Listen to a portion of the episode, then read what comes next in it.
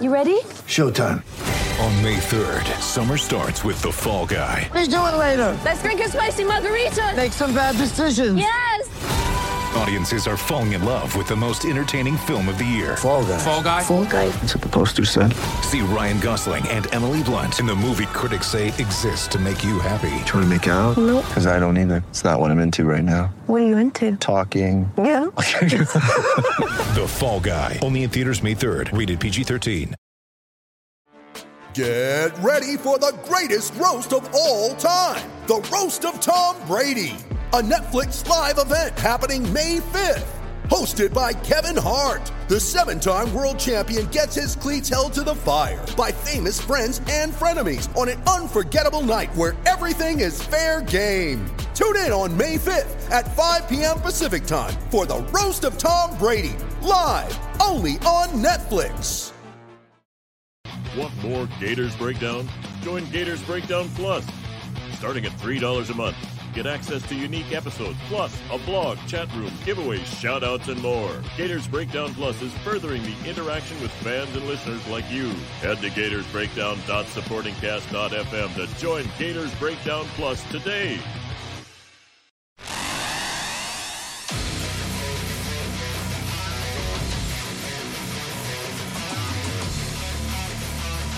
Gators Breakdown. Because there's never a dull moment in Gator Nation. The Gators Breakdown podcast is ready to go. I'm your host, David Waters, and you can find me on Twitter at GatorDave underscore SEC. Joining me as I am back from vacation this week is Will Miles. You can find him at his site, readreaction.com, and on Twitter at Will Miles. And Will, I, I couldn't part with the vacation, man. It still smells like sunblock and all that stuff, but uh, I'm still in a uh, uh, I went back to work today, but still in a, a vacation state of mind. It's to, it's to take a while to get back to normal. Yeah, let, us be honest. You went back to work today, but nothing got done. Like uh, that's the way that sort of works. We all understand it. The funny part is, is that you know, my first thought was you've got that new opening now to, to the podcast. I'm like, you go away for a week and yet you still find a way to do something different, innovate, which is, uh, you know, it- it's impressive, man, considering how much time this takes. So glad you were able to sort of unplug for a week. Saw a few pictures from you on Twitter, but sort of left you alone. So hopefully, uh, hopefully you're recharged, ready to go, man. Yeah, yeah. I didn't uh, post much, but you know, just let let everybody see what was going on there. But uh, I tried to stay off uh, social media, all that stuff, as much as possible, uh, and all that stuff. Enjoy enjoy the time away, of course, and that, that's exactly what it was. But uh, then come home Sunday night around midnight. Freaking AC is out, so in the house. So people, you might hear bugs in the background. You might hear a, uh, a ceiling fan over the microphone. Uh, it's a little bit heated in my house right now. Uh, attitude wise and, uh, and and physically wi- uh, physically will. Well, so I was going to say is is did one of the Gators breakdown fans do this to try to make you go back to Jamaica? Because that's been the joke for the last week. Is how do we get you to stay down there? Because people are committing, and you know all of a sudden recruiting momentum starting. I mean, we got a kicker named Smack. I mean, you know, there's all sorts of stuff coming the Gators' way at this point. There was they were taking up a GoFundMe to get you back to Jamaica, man. uh, I'll take it. I'll take it. We can make that work. We can make that happen somehow. But uh, but yeah, glad to be back. Glad to be back. Glad to be back uh, on the saddle here with an episode of Gators Breakdown there. And uh, this is what I've been wanting to do for a while. When I think it was when uh, you, Nick, and I were on about uh, three weeks, month or so ago, and I, you know I was got thinking about some of the transfers for Florida. And you know, I was just rattling them off in my head during that episode, and I was just like, "Man, there's there's a lot of transfers Florida's going to be relying on. You know, and, and the way we look at it here, it's not going to be transfers that are just coming in for this season. It's been transfers that Florida's accumulated uh, over the last couple seasons uh, heading in for 2021. We already know all the transfers who have made dividends, paid dividends uh, for Florida since Dan Mullen's been here uh, and gone on to have successful careers and really helped this Gator team in its first three seasons. But well, there's a high number of transfers that are going to be contributors this year for, for for the Gators there. So we'll get into to all that all that transfer talk there. But um, everybody, if uh, we're trying to start something new, if you're listening to Gators Breakdown out there and you're on social media, look, post a picture. You know, take a screenshot, uh, take a picture of your radio or whatever, share it out there on social media. Uh, I'll you know I'll sit there and I'll, I'll share it, retweet it, uh, or whatever. That'd be something cool to, to let everybody out there know um, that you're listening to Gators Breakdown and get the get the show more popular uh, out there among uh, Gator Nation. And remember, you can find Gators Breakdown on your favorite podcast platform or news4jax.com slash Gators Breakdown. So, all right, Will, let's get into talking some football here, transfer talk here. We might get into the new commits uh, here toward the end of the, the episode here, but uh, uh, kind of late on that. So we'll see if we can swing around uh, for that one. But Will, six on offense, five on defense. That the that would be heavy contributors, I think, for the Gators. And then you also got your kicker, uh, Jace who's going to be transferring in from Mississippi State uh, this fall. But Will, man, I mean, it's the world of college football is changing. Uh, you know, transfer market is here to stay. Um, the you know, name, image, and likeness is going to play a part in this too. If a guy doesn't like where they're at to begin with, there might be a pretty popular player, but they might see more uh, of a of an avenue to make more of a name for themselves at a school like Florida or Georgia or Miami because they're in South Florida or USC because they're in LA. Uh, they're you know tra- tra- transfer portal here to stay. Uh, Dan Mullen's taking advantage of it, but it has changed college football as we know it. Coaches probably don't like it all much. Roster management is going to be crazy to the NCAA figures out what they want to do with the 85 man scholarship limit and how you can bring players in and out and how quickly you can replace them under a certain number threshold. Still, even though it's been there for a few years, whether I think there's still a lot of questions regarding the transfer portal and transfers uh, coming in on your roster. Yeah, I mean, so it's interesting. I think Mullen was actually ahead of the curve when it came to using the transfer portal. You think about Van Jefferson, you think about Trevon Grimes, um, some of those guys that he brought in initially and got more than one year out of each of those players, right? And so was able to convert get a guy walking in day one who is going to contribute, but not just contribute for one season, contribute for multiple seasons. And Mullen's not the first coach to do that, but he is sort of the first coach at a major college blue blood program, I think, to start stringing those things together and really rely on those transfers to sort of fill gaps in recruiting classes. And, you know, this year is sort of the culmination of all that, right? I mean, you got all the transfers that we're going to talk through who are going to have to come in and be major contributors. And some of that is because some of the guys who've transferred in haven't been contributors yet and so you know we're going to see that. Some of it is we've got guys who've contributed a little bit but you know need to take the next step to make it to the nfl um, and then some guys who are actually transferring in this year for the first time and, and there's still some expectation that they're going to contribute as well. But you're right about it changing the college football landscape and um, you know the only place that doesn't really seem to be changing at all that much is places like alabama and, and clemson and ohio state. You, you don't really see a lot of consternation there. Um, but in terms of roster building, it's a new way to build a roster, a different way to build a roster, and a way to build a roster where if you've got, you know, if you've got shortcomings in recruiting, if you've got areas where you need to cover up something where you've had injuries, where you've had transfers, where you've had attrition, then this is one way to do it. Yeah, and I mean that's been the, the, yeah. I'm glad you said that about Mullen and it being very uh, kind of ahead of the curve. A lot of people are, are now going about it. And, I remember Georgia fans basically saying, "Oh, we don't have to rely on the transfer portal so much." Well, they're they're they're doing it too. Even though as good as they recruit on, on the surface and recruiting rankings, and look and all that, JT Daniels transfer at quarterback. They had to basically rebuild their defensive backfield through transfers this past uh, the, going into 2021 as well. So you're starting to see, you know, even the major programs that we sit here and say recruit well, uh, having to go and, and fill in for, with the transfer portal as well. So it's definitely here to stay. It's going to change college football as we know. It's going to be weird, Will, I mean, we, we got it with Jonathan Greenard, you know, sitting there looking at players that you're, you're only going to root for for one year. And you hope that one year is a memorable year. Uh, but it's kind of like college basketball in a way. If you sit there and look at it, and it, it, it, it changed the way you root for teams when the guy's not going to be there for three or four years, and now you're just going to you're going to root for a team. You're going to have these basically one year rental players, uh, and you know Jonathan Greenard is basically the biggest example and best example of that for the Gators. Yeah, I mean, I, I think as long as it's only a player or two, that's not a huge deal. The right. problem in college basketball is that it sometimes it'll be all five, right? You get five guys come in, they stay for a year, and then they're all gone. And so there's no there's no ability to build a, a rapport. There's no ability to look at a guy's stats and see how he's improving. There's no real way. And this is maybe the downside. So the upside of the transfers is, is that Mullen can use it to build his roster and plug holes. The downside is, is if you think that one of Mullen's greatest strengths is his ability to develop players, if you only got a guy for a year, you don't really get an opportunity to see the full value of developing somebody over a three or four year period. So yeah, there's going to need better be those one year players better be guys like Jonathan Greenard with instant impact. Well, and that that's actually the thing that I think is going to be interesting about this year. You know, you're going to go down the list of players. I'm sure in a few minutes we're going to talk about each of them, but what you do when you bring in a transfer is you're bringing in a guy who count who counts against your 85 man scholarship limit but also counts against the 100 initial counters that you get over a 4 year period.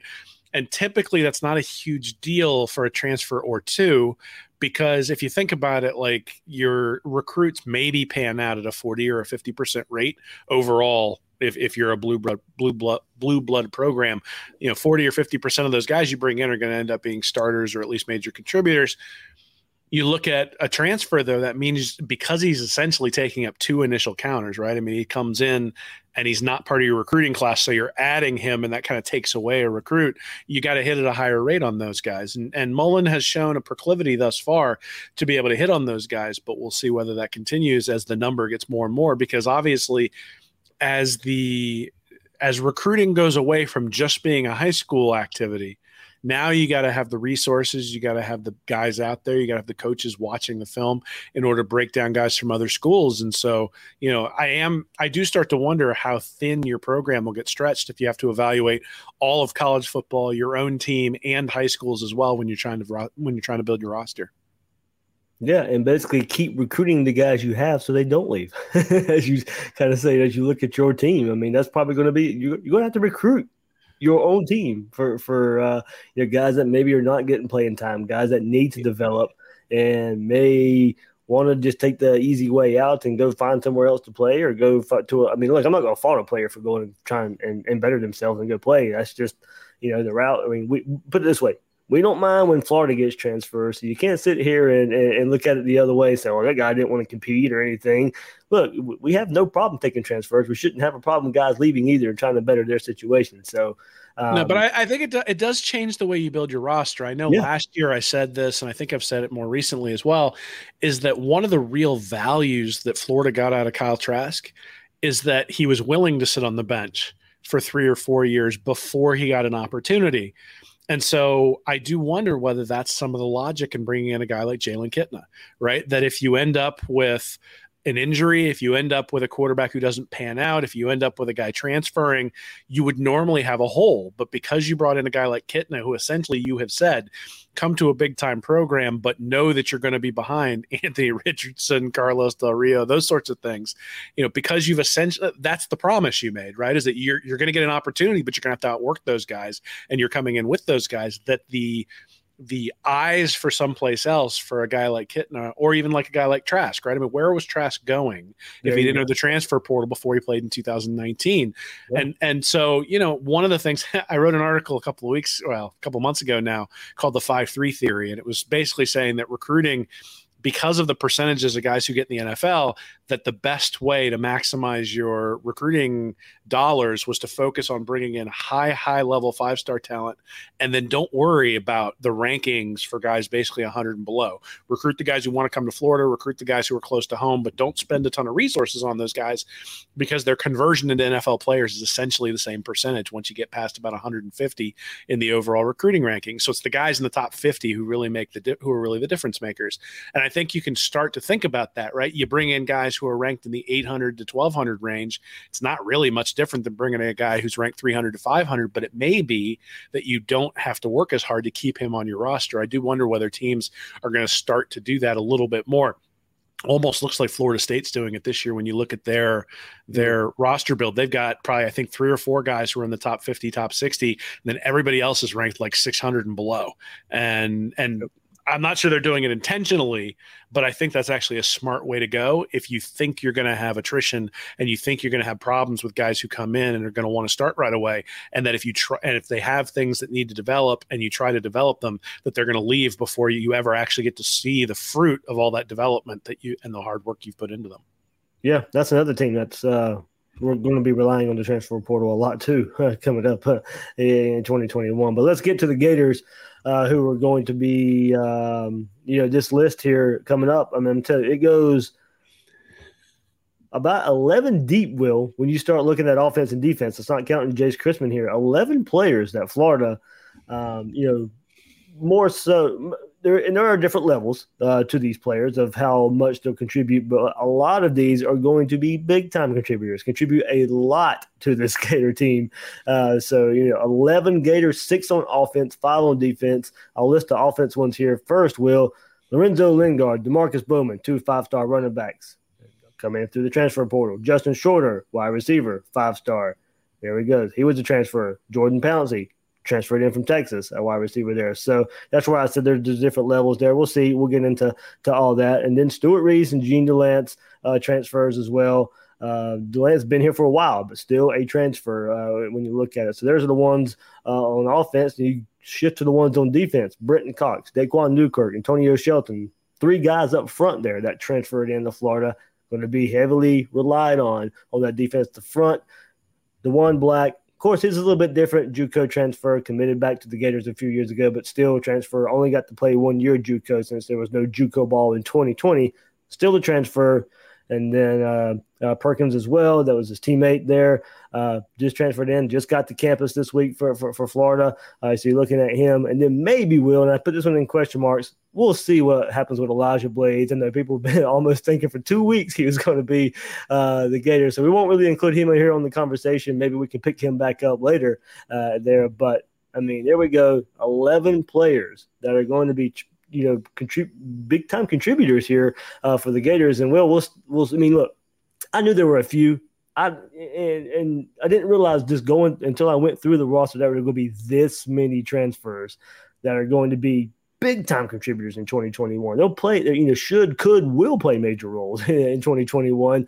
Uh, and look, not many are predicting, kind of going to your point earlier, Will, not many are predicting Florida to contend for the SEC this season. But if it happens, and with this amount of transfers, you might see some more teams try and take a route like this. You know, if this works out well for Florida and Dan Mullen, and he makes up for some of the recruiting deficiencies he has through the transfer portal – you might see some teams look at this and will i mean the, the big thing is and we'll get into these kind of some of these players singly here but look some of this is out of necessity for for dan mullen yeah i mean so obviously we haven't had a difference maker at running back in a um you know, Lamical Perine was a good player. Jordan Scarlett was a good player. None of those guys were really uh, uh, uh, unbelievable player. You look at Lingard and Bowman. If Bowman wasn't here, I would expect Lingard to be a starter, or at least I would hope that he's going to be a starter. Now I'm sitting there going, well, maybe it's a two headed monster back there. Maybe we're talking about moving Malik Davis out into the slot, right? Somebody who was an all all SEC freshman player, and Malik Davis suffered injuries a couple of times, but still a really good player.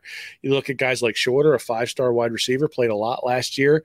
Um, Reese Delance played a lot. The only guy really you would say nah, maybe he's not going to be a starter is Pouncey on the yeah. offense out of the guys that you listed there. You know, when we list wide receivers, we look we get to Trent Whittemore, get to Xavier Henderson, we get to Jacob Copeland well before we get to get to Pouncey. So Pouncey's maybe the one guy who doesn't contribute that much. But again, I'm a big special teams guy. If you've got a guy who can return punts, you got a guy who can return kicks, and take that out of guys like you know you don't want Copeland returning kicks unless he's just unbelievable at it. It was it was one of the things I thought was a little bit concerning last year was that they had Kadarius Toney returning kicks because you know he obviously was so valuable on the offensive side. You wouldn't want to get him dinged returning a kickoff. So um, yeah, I mean they're they're relying on a lot of guys on the offensive side of the ball.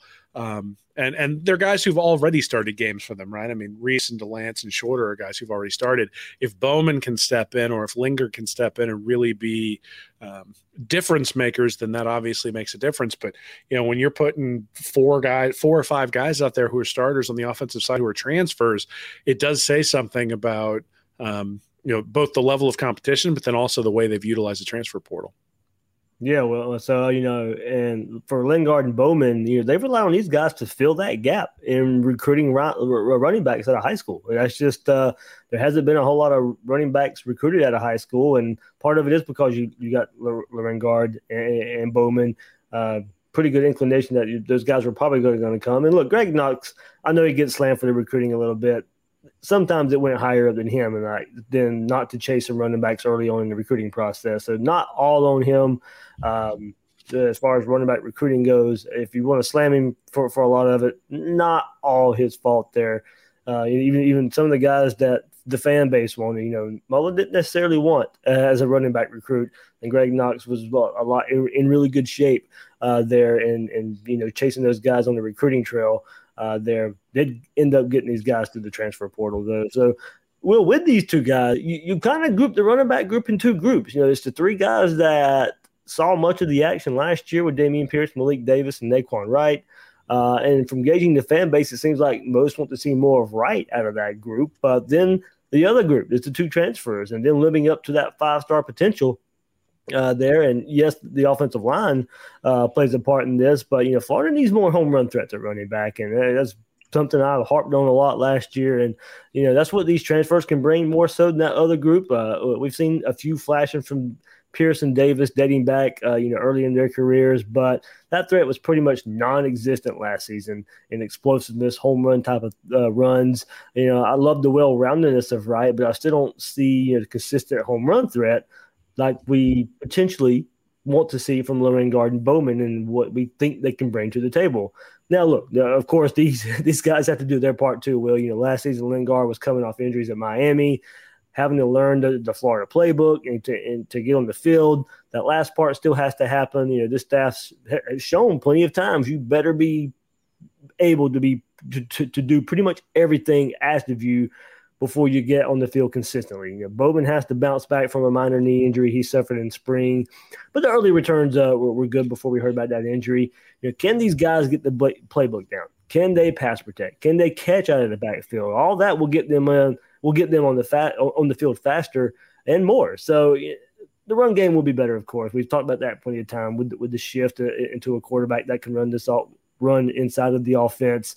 Uh, but the question still remains: Will the staff trust the newer guys, Lingard and Bowman, for them to get enough carries? You know, there, there's five guys here, but there are only two I see with potential in helping this offense become more explosive, even with the change in offense on the ground, and that that's the two transfers here. So I know the staff's loyal to older players, and you know these guys to know completely what they're doing out there. They, they they have to do that. But I think at some point you just have to let speed and explosiveness take over. Find a way to get the ball uh, into their hands, get them on the field. And I'm not uh, saying uh, abandon Dameon Pierce or, or, Davis and Wright. Those guys still have their role in this offense too. But you know, these transfers at running back need the ball.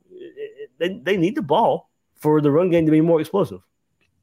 Yeah, I mean, I, I think that uh, what what you're going to find is that the guys who excel in picking up the playbook and being able to play pass protection are the guys who are going to play. That's sort of been Mullen's mo, is that you've got to pick up those sorts of things before he's going to put you in the game. I remember, I think it was 2018, um, Jordan Scarlett or maybe yeah, was, I think it was 2018 that Scarlett wasn't playing initially, and then you could see that he had made strides in terms of his ability to pick up pass protection, and that's when he started to get into the games. Um, the guy, so I actually would be okay with less Dameon Pierce and less Nay'Quan Wright. I think Pierce is a good player. I think he's proven that he can be somebody who can carry the ball an awful lot, but he's not somebody who's going to necessarily break things. Naquan Wright only averaged 3.9 yards per per rush last year. There were a, a lot of shifty plays plays, but those were offset by plays where he was tackled for a loss. And really, you know, when when the offensive line wasn't able to put something perfect in front of him, he struggled.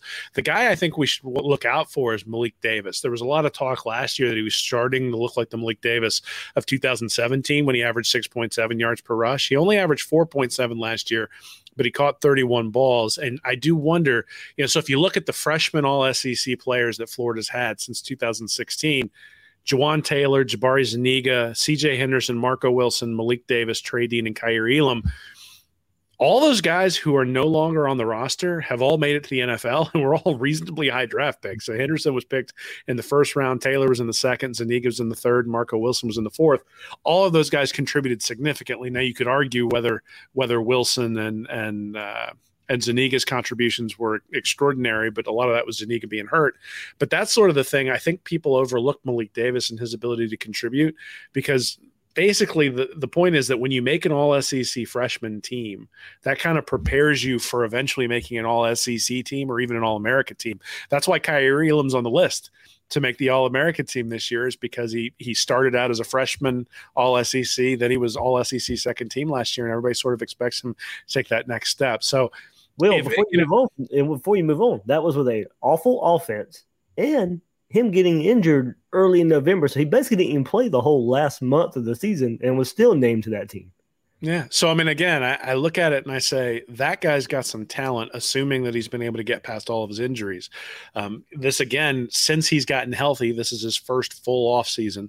So you wonder whether the spring and the fall practices are really going to help him more than anybody. And then he is I think he's more explosive than people think he is. I just don't know that he had the opportunity to show it last year, only getting 66 carries. Now, that might be a problem again this year, too, right? Because Bowman and Lingard are going to start to siphon carries off of people. But that's sort of why I go back to the initial thing that I said, which is that if you're going to siphon carries off of people, siphon them off of Wright and siphon them off of Pierce because I think Davis still has the opportunity to help you both in the running game, but also bring him in on third down and giving him the opportunity to, to make plays through the air. Um, he's already shown a proclivity to do that and a larger ability to do that, I would say, than Dameon Pierce and, and I think the Nay'Quan Wright as well. Well, I got some stats for you for that one then. And these are pretty eye opening going back to last year. You know, I harped on it every week we were here on the podcast about explosive runs and just we couldn't even count any. Uh, so we all know Florida didn't run a lot because of how successful the pass game was and the passing attack, and we know they struggled mightily when they tried to run the ball and the explosiveness lacked there. Malik Davis led the way with, with runs of at least 20 yards. The problem is there were only three, but you know of at least 20 yards he had three. He had three of them. One versus Ole Miss for 23 yards, and then a 24 and a 39 yarder versus LSU. Dameon Pierce only had one run all season long that was 20 that was at least 20 yards. That was a 38 yarder versus kentucky. And right that was that was like a cutback too where yeah. where sort of the whole offensive line drove everybody to one side. He was able to cut back the other side. Right? And then Nay'Quan Wright only had a 26 yarder and that was in the last game of the season versus oklahoma. So that's what bowman and lingard must bring to the table. Yes the offense is going to change but so uh, definitely different than what it was last year. Uh, but you know that tells you right there. I know the offensive line was a problem, and that you know I probably put it more on them than I do these running backs. But still, better players can can elevate the player the play of the players around them. And I think you know look, Emory Jones can make something happen when he was in the game. And look, I know it's different; he's quarterback and all that, but he can make something happen a little bit more behind this offensive line, more so than these running backs could. We saw Kadarius Toney pop some big runs eh, eh, as well from you know his sweeps in there. So you know there there are ways to make this happen, but it starts with these running backs as well. And Malik Davis was the only one last year with only three runs of at least 20 yards, but two more, more so than the other guys. Yeah, I mean now the problem is when you got three runs of twenty yards or more, and then you've only got and you got sixty three other carries. Yeah. What did you do with the other sixty three? Yeah. And and that's probably the thing that you look at and say, okay, what happened in those other sixty three when you're doing the evals? But um, again, I mean, Demarkcus Bowman has an unbelievable pedigree but he hasn't done anything on a college football field yet. Yep. Lorenzo Lingard has an unbelievable pedigree, but he really hasn't done very much on a on a college football field yet. And so while I remain incredibly optimistic that those guys are going to be able to contribute, I'm also not naive enough to think that they're not going to make mistakes along the way. And so when you have week 3 against Alabama and you need to make and you think Nick Saban may bring a blitz, who are you going to trust to have in there as you're running the play? Like, do you want Emory Jones with happy feet because he's not sure his freshman running back's going to pick or his sophomore running back's going to pick up the blitz? Or do you have the guy, Malik Davis or Dameon Pierce, the, the upperclassman in there who maybe isn't the same threat when it comes to being a home run, but is going to make sure that Emory Jones doesn't fumble it and allow the ball to go the other way because he gets blindsided. So that that's the balance you have to you have to play unless these guys pick things up so quickly that there is no difference in terms of having somebody like Malik Davis, Damian Pearson, and Demarkcus Bowman. If Bowman proves that he has the ability to pass protect, then he's a three down running back. And the, the reality is, is when you're that talented, if you know the scheme, you know how to you know how to pick up pass protection, and and you can catch the ball out of the backfield. There's really no reason to bring in anybody else other than to keep you healthy. And so so you know that that I think is a best case scenario for the Gators and for Gator fans is if Demarkcus Bowman proves himself to be a three down back, and then you've got guys like Lingard Davis and and then Pearson and Wright sort of spelling him in order to make sure he stays healthy for Alabama, Georgia, and LSU.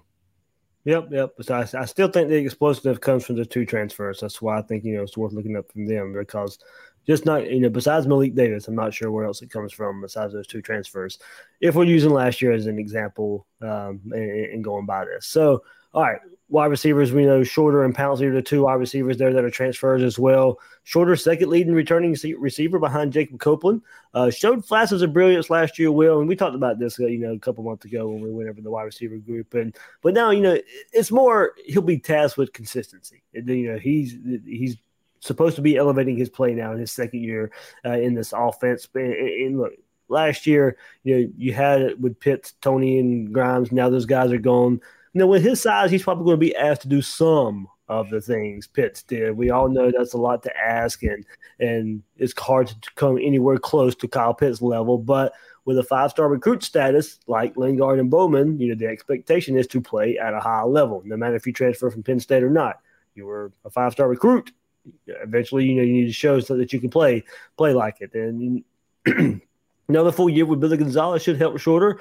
Uh, and look, with Pouncey, you know, not sure how he fits in behind, as you brought it up earlier, Will.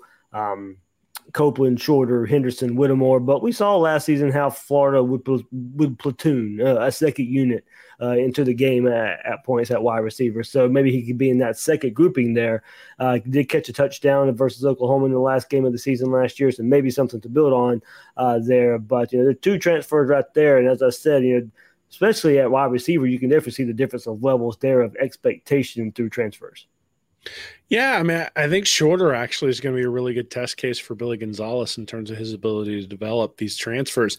I hadn't really thought about it until we started talking about this tonight. But if you look back at Van Jefferson, he was really good year one, and then he was just about as good year two. I don't know that there was a huge progression from year one to year two. I'd have to go back and look at the stats. I know that's true about Trevon Grimes. I mean, basically, it felt like he was the same player year one, year two, year three. And that's not to say that that they weren't each good players and that they weren't each effective for Florida, but I didn't see a huge progression. And so Shorter, I think, is the guy who maybe, you know, we're going to need to see a progression this year because there's an opportunity to step up. You know, you think about Grimes, you think about Jefferson, they were obviously sharing reps. You look at Shorter now, he's going to have an opportunity. He's going to be one of the main starters out there, and it, it'll be interesting to see whether he's able to able to really step that up. Now, obviously, a lot of that relies on on Emory Jones as well, right? I mean, when you've got Kyle Trask throwing to you, it's it's different than Emory Jones. We'll see whether Jones is better or worse, but it's going to be different. And so, a lot of the success of those wide receivers is probably going to be tied to the guy throwing them the ball, not just necessarily their ability to get off of coverage and get open. But you know, in college football, really what it boils down to is when you get a one-on-one matchup, can you get separation? Can you catch the ball when you settle in a zone? And when you get past somebody, can you catch the ball? I think Shorter has shown that he can shake off a guy in one-on-one coverage. And I think the areas to improve are the zone and then those deep balls. I mean, the game game game is Oklahoma. I think he dropped two passes. There were deep throws in that game. Um, you know, I can recall other times that the ball was was on target and didn't necessarily get brought in. So those sorts of things are going to have to be fixed. But you know, you anticipate that's the type of stuff they've been working on all off season, and that uh, you know Gonzalez is one of the best in the business when it comes to getting these guys into the pros. Obviously, it's you know everybody last year said, "Oh, you got to replace a bunch of wide receivers," and all of a sudden, Florida's offense was even more potent. I'm not sure it's necessarily going to be more potent this year, but I don't think I'm going to be counting on the wide receivers to take that big a step back just because of the sort of the culture that they built there. Yeah, but I think it's a lot of beating. If the if the run game is working like we think it can, it's going to be a lot of beating beating one-on-one coverage, beating your guy, and get open, getting open in this offense. Uh, well, we've talked about it ad nauseum this offseason. Offensive line, of course, too. Stewart Reese, Jean Delance, both transfers as well. And look, we've said it before. We'll say it again. More suited for a run approach offense. You know, we'll have to see where Reese ends up on the offensive line, center or guard. Uh, played a lot of center in spring. Uh, we'll see how that shakes out, and a lot of uh, players around him. It's probably going to be up to them as well, uh, where Stewart Reese ends up. Uh, and if the and, and, if the run approach helps Jean Delance, and, and, if not, can anyone else beat him out? That's kind of the question there. Will you've detailed uh, Delance in, in, an article at Read Reaction uh, this offseason, you know, but you know, these these two transfers here, they're, they're, going to be a big part of this starting offensive line, at least early on in the season. I think, you know, when the season starts, I fully expect, you know, Stewart Reese is going to be on there, and I think he should. I think he's going to have a really good season going back to this style of offense. But Will, as you detailed in your article, you know more more of a run approach will probably help Jean Delance as well. And when Florida lines up, first game of the season, I know Gator fans probably don't want to hear it, probably don't want to see it, but I, I pretty much expect Jean Delance to be starter at right tackle in game one. I'm not sure what else anybody would expect. I mean, the guy played guy played just about every game last year. You figure he got that experience. You're going to bring somebody in who's never played right tackle and put him out there and say, "All right, go." Like we're gonna we're gonna start we're gonna completely change our offense, completely change what we're doing, and also we're gonna change the right tackle and the left tackle.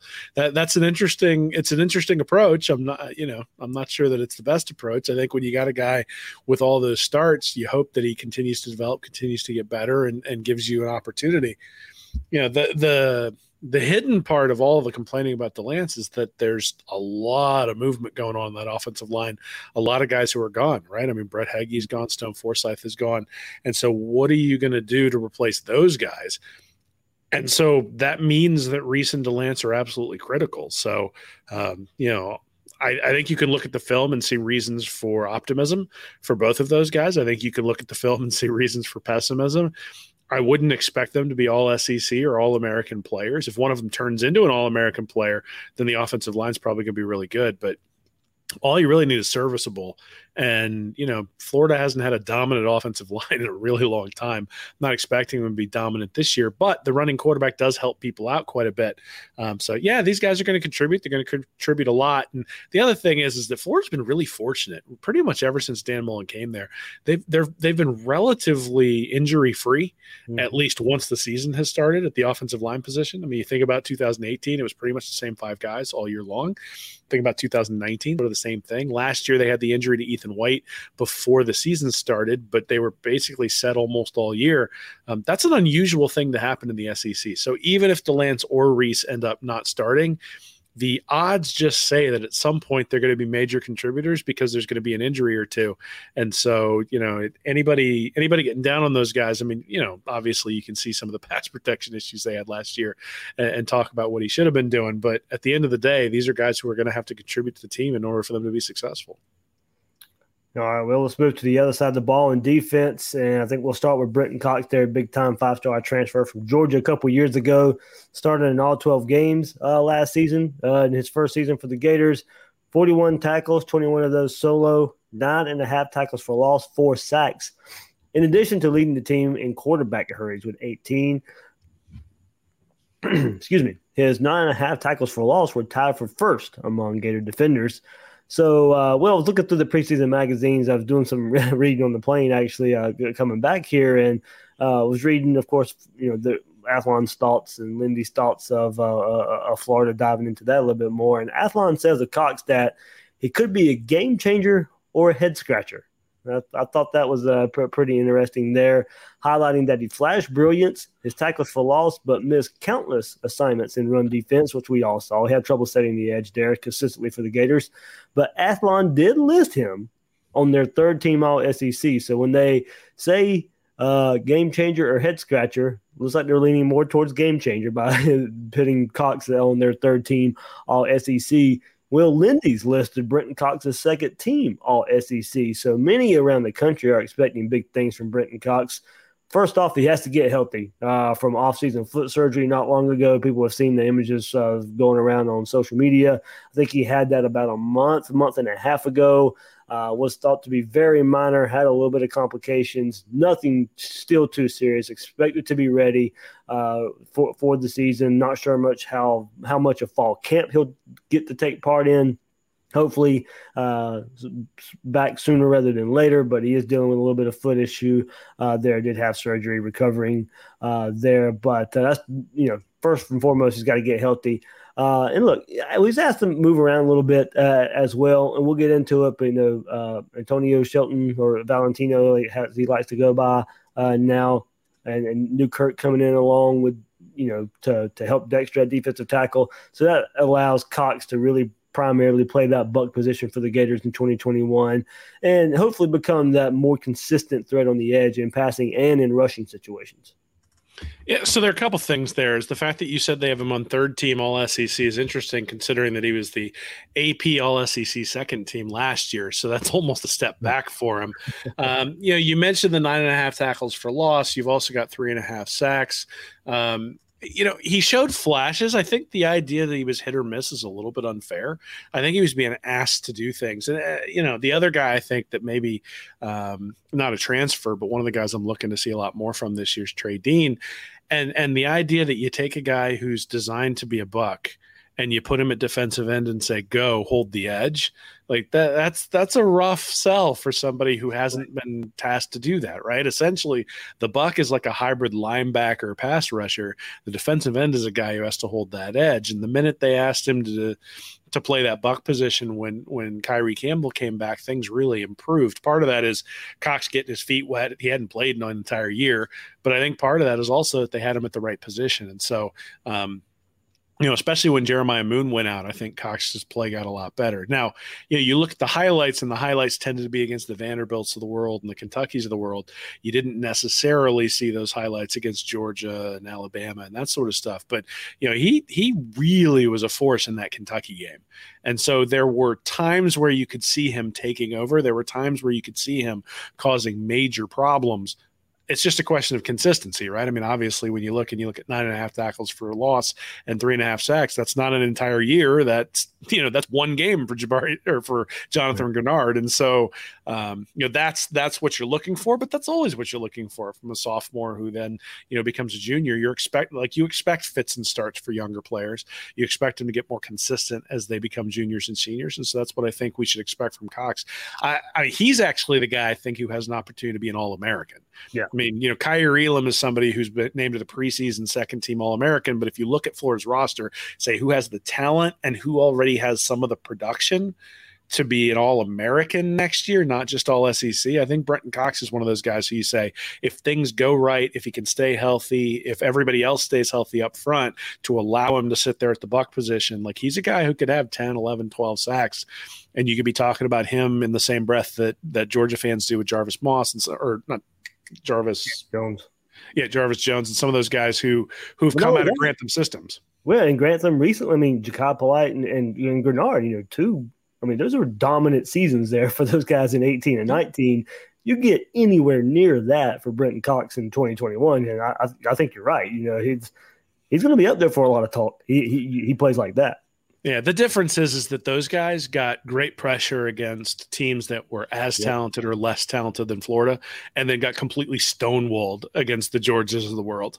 And Cox has the talent profile to be able to be a real disruptive force against JT Daniels when Florida's playing Georgia or or against Alabama in week 3, right? Like there's an opportunity there. You get a couple of turnovers, you hit Alabama's young quarterback in the back right early cause a turnover, get a quick touchdown and you know, then you're terrorizing the guy. He starts to hear footsteps. And there's an opportunity especially in the swamp where that to me is sort of Florida's path to victory in the Alabama game is you flush to the quarterback, you make him feel footsteps, you know, you hit him a couple of times, the turnovers cause touchdowns that Florida's able to convert pretty easily. And then and then from there, the home crowd sort of takes you home.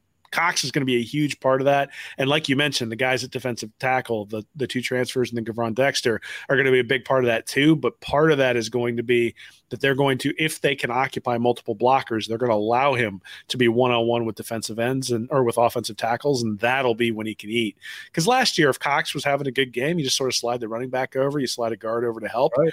yeah. and the defensive tackles couldn't really do anything one on one up front. If Gervon Dexter can drive two guys back into the backfield and make sure the quarterback can't step up, then Cox can really eat because he can pin his ears back and come around the corner. There you go. And that's where we'll go next. I'm really glad you brought up that defensive tackle position, being able to you know get double team. They're going to have to if those guys can command some double teams. That's really going to open up Carter, and it's really going to open up Cox and some of those other pass rushers. Uh, Florida's going to be getting on the field there. So Antonio Valentino, that change from Shelton uh, there, in Daquan Newkirk. Now this is where the transfers will. And when I brought up talking about transfers and Dan Mullen, we talked about getting transfers to kind of help your team, maybe through through the and, and maybe make maybe make up for lack of recruiting in some sense. But then there was the other part of it where necessity. And this is where the necessity part comes in because Florida needed some defensive tackle help there this year going into 2021. Losing Tedarrell Slaton, losing Kyree Campbell, guys that you were really counting on last year uh, with Gervon Dexter look, Gervon Dexter was the only proven commodity at defensive tackle for the Gators coming in uh, to 2021 before Valentino and, and, and, Newkirk come over. So Valentino was listed on Athlon's all transfer team, Will, and the transfer to watch for this coming season. Uh, they were saying, quote, the space eater in 40 games at Penn State and recorded 51 tackles, 17 solo, 12 and a half tackles for loss, and six sacks in an interior role. Uh, he joins Newkirk in giving the Gators a key pair of defensive line transfers that strengthen what was a suspect defense in 2020. And then, look, I said it and I'll say it again. Two things here.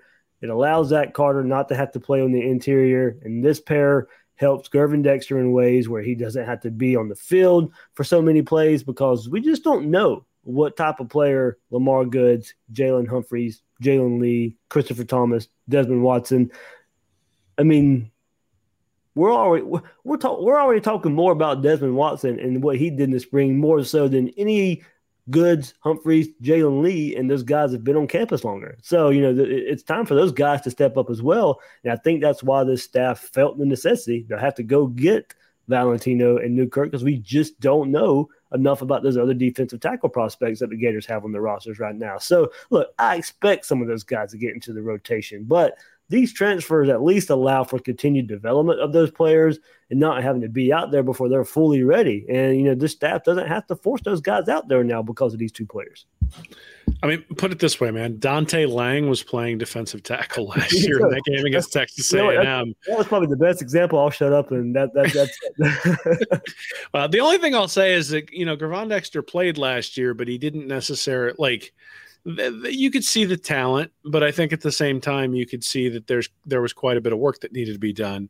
And part of that was, you know, the guy next to him was getting mauled too. And so, you know, having a guy up front who um, who allows him not necessarily have to play nose, but to be able to play sort of off of that might be helpful as well. You mentioned not having to have Zachary Carter move inside, but I actually think one of the things that you're going to see this year, and maybe I'm wrong, but I think one of the things you're going to see is a guy like Khris Bogle. If you can put him at defensive end and slide Carter inside, and then have Dexter, and then have um, and then have Cox out at the buck when you get a third down and long, that not having a guy that basically not having Cox or or Dexter on the field for first and second down might be a really big deal by having those guys and sort of adding to the depth, right? That that Dexter showed in high school that he really has a proclivity for getting into the backfield, has the ability to really cause havoc on third downs, and so making sure he's fresh on third downs, being able to bring Carter in on the interior, and then being able to bring Bogle and Cox from the outside. I, I think they're going to be able to do some really interesting things based on Gervon Dexter's skill set. And so, um, being able to keep him clean, being able to keep him fresh, being able to keep him healthy throughout the season, I think is going to be a big key. And these two transfers, um, you know, Valentini and, or Valentino and Newkirk are really going to be key to that. So whether or not they're just space eaters or whether or not they're difference makers. Obviously, if they're difference makers, that's great. But just being able to occupy two guys, being able to make sure that Dexter, Bogle, Carter, and Cox aren't getting occupied, and then keeping the linebackers clean as well. Because guys like Diabate, Hopper, Wingo, those guys are fast, but they're also relatively small compared to guys like Ventrell Miller. But if you want your fastest guys out there, the only way you can have them out there is if they're not getting mauled by guards who are pulling around. And so part of that is having a defensive tackle who can who can take on a double team, and part of that is having a defensive tackle who can drive the center back into the quarterback back and disrupt the running play, right where the pulling guard can't come around because the center's already been knocked back. So those are sort of the things I think that we're looking for from from Newkirk and Shelton. Um, some of the things we're also looking for from Gervon Dexter, but uh, yeah, I mean the the number of proven guys at defensive tackle were relatively minimal. So having a couple of proven guys come in, obviously a big deal. Yep, and one guy that those guys can help, and I think he'll be on the field a whole lot this fall. Diwun Black finally on campus for the Gators, and look, I put a video out there when uh, he tweeted about probably about a month ago, three weeks, about three weeks ago or so. Uh, you know, basically tweeted his position. It was going to be nickel, and then he followed that up with money linebacker. And that's kind of going to Will's spot there of money linebacker, maybe a linebacker on third down. And you have those two transfers or Gervon Dexter up front, and you know it keeps the player like Diwun Black, who is basically the same size as Ventrell Miller, but as we know, can uh, at least for, through a recruiting profile a lot more athletic, as I said. He can play that nickel role. He can play that linebacker role. Florida's trying to get a whole lot of speed, a whole lot of athleticism, lot, a lot of athleticism on the field. Diwun Black basically listing when he listed out there uh, two positions that he'll play. So it'd be interesting to see down and distance and where he where he'll be in certain situations. Uh, but most of it, you know, I think you you say money linebacker for him is to chase down running backs, is to keep up in coverage uh, for guys that uh, are very athletic on the offensive side. You have a guy who's equally as athletic on the defensive side. Um, Diwun Black will, I mean, that's just one guy who Gator Nation's been waiting for for a couple years just because of the recruiting profile. Former five star at one time, had to go to JUCO route, has a really good story of dedication and, and putting in the work in to, to finally get to Florida, and hopefully will finally be on the field for the Gators this fall. Yeah, all I know is I saw the picture of him after they ran stadiums, and he looked like he looked like the happiest guy on the team, and everybody else looked like they were dying. And I went, "Yes, I like that guy. Like, like I want that guy out there fighting with my team." So, um, obviously, you mentioned his story. It's a great story that he's coming to Florida, but again, one of those guys who's unproven. And considering all of the talent at linebacker that Florida's brought in over the last couple of years, we haven't necessarily seen it on the field all that much yet.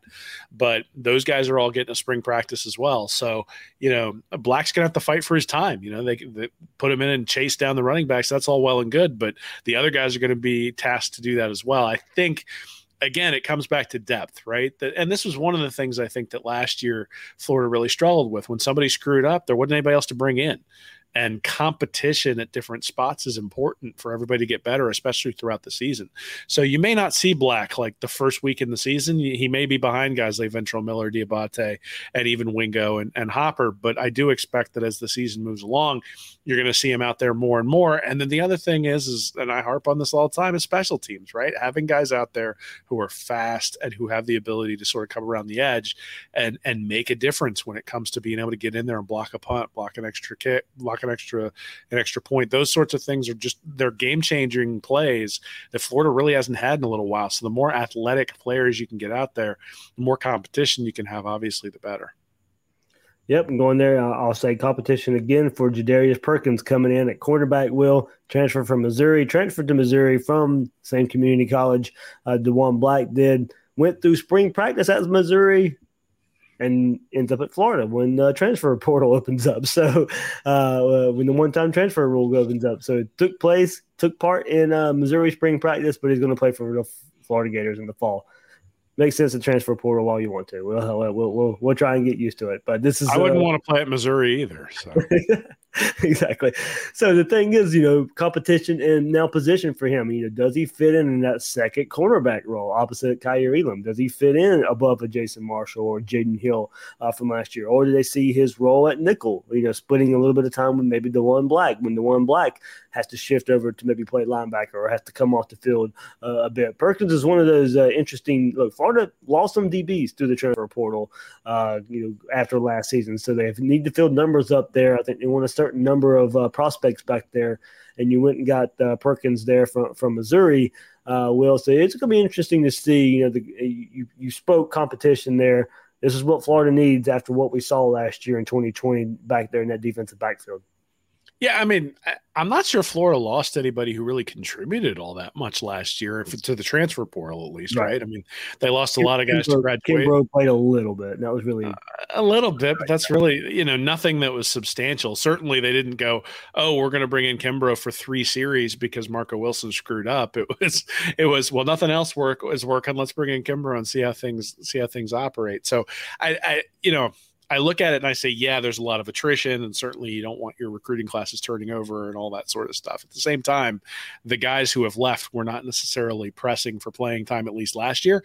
Maybe they would have if they'd had another year, but uh, but you know, again, that sort of comes back to bringing in a guy like Perkins and potentially you mentioned Blades earlier. So um, I, don't know. I don't know where he fits. I, I think at the end of the day, though, he does sort of fit the profile of the things that Florida has tried to do with with with guys like Amari Burney and Trey Dean and having guys who are Swiss Army knifey guys that you can move around.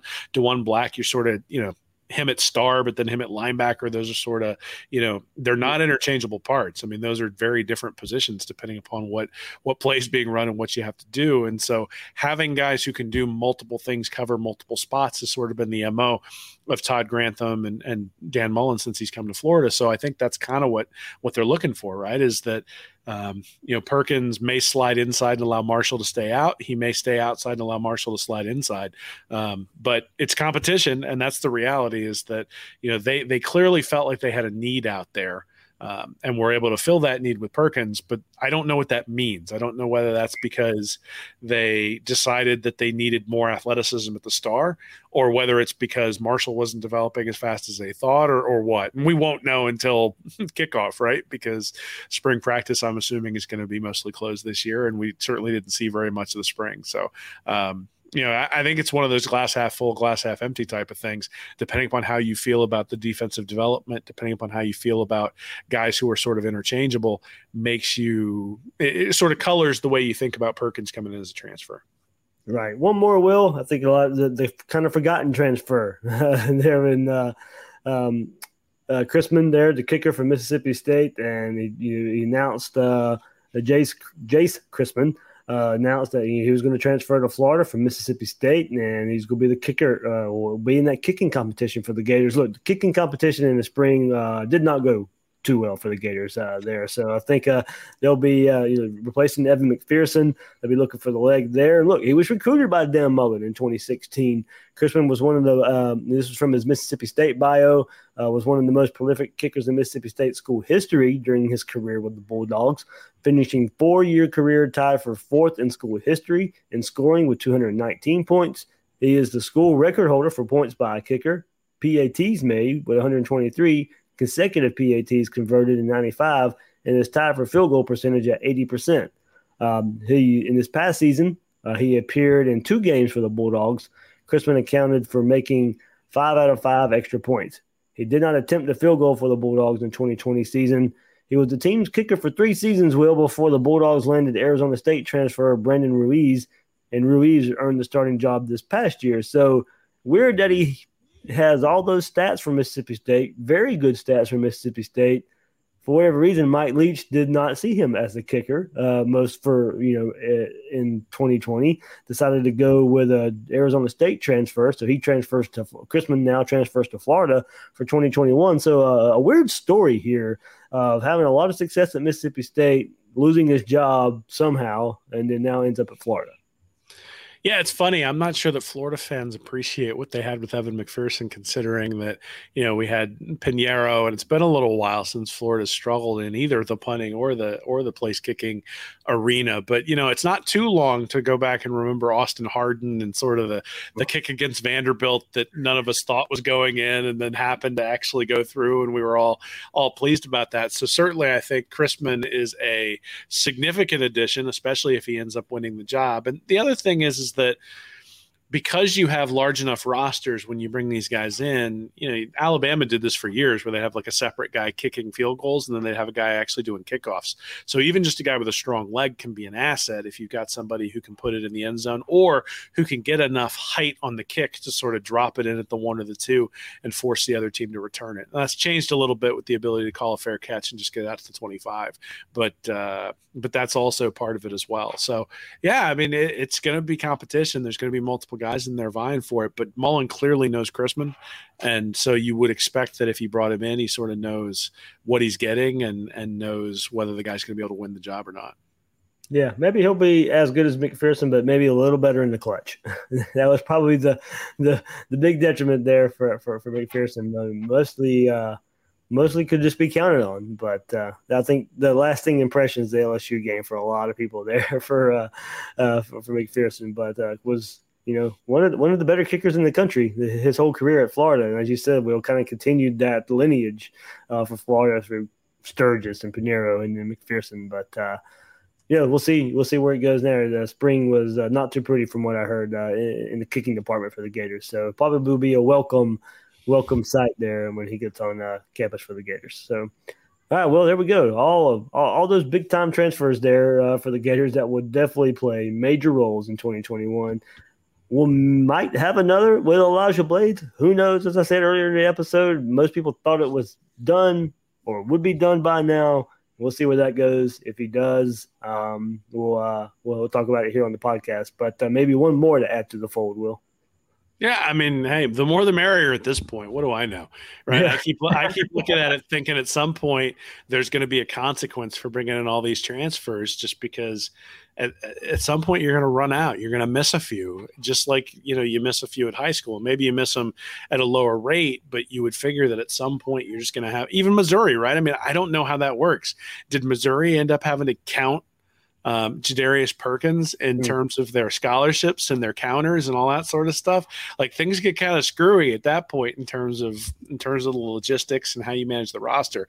I mean, I'm sure Dan Mullen knows more about roster management than I do, but at the same time, um, you know, you mentioned a lot of guys who've come in, which means that's high school recruits who haven't been there. And you know, I I am wary of the fact that I think that at some point that may come and catch up. That there may be a, da- a uh, not a terrible year, but a down year where there's a boatload of injuries and just no depth to help out.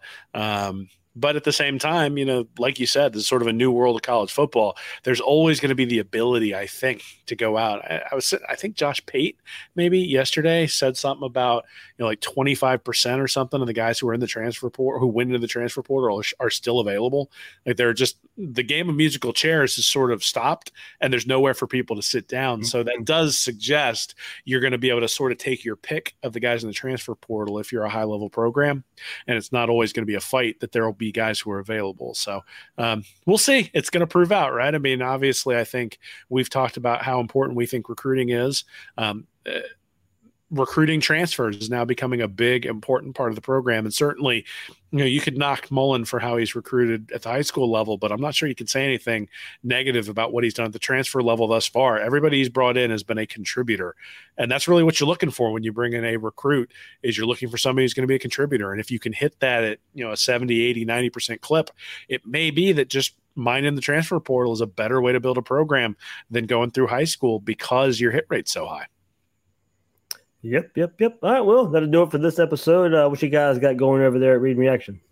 Yeah, so we have some stuff up on the YouTube channel. Go ahead and check it out over there. Another one of our stand up and holler episodes went up yesterday, um, so that's that's been kind of fun to get that up there. I think this is episode eight, and then uh, and then Nick and and Nick and another guy have started something called the the research room that uh, you know is is sort of looks at different things. There's one up there about Demarkcus Bowman. There's one up there about a couple of uh, a couple of transfers. So or the the transfers of defensive tackles. So those are kind of cool too. So give it give those a give those a check. Let me know what you think, and then hopefully we're gonna get back to writing this week. There's been between mm-hmm. my son's baseball and having COVID a few months ago, and still sort of falling asleep all the time and getting stuff up on the YouTube channel. It's been it's been a rough go to get all the writing done, but uh, I've got I got a bunch of things in the hopper. Hopefully, those will be coming the next week or two. Sounds good. Sounds good. That's Will Miles. You can find him at readingreaction.com and on Twitter at Will Miles SEC. That'll do it for this episode of Gators Breakdown. I'm your host, David Waters. You can find me on Twitter at GatorDave underscore SEC. Guys and girls out there, thanks for listening to this episode of Gators Breakdown.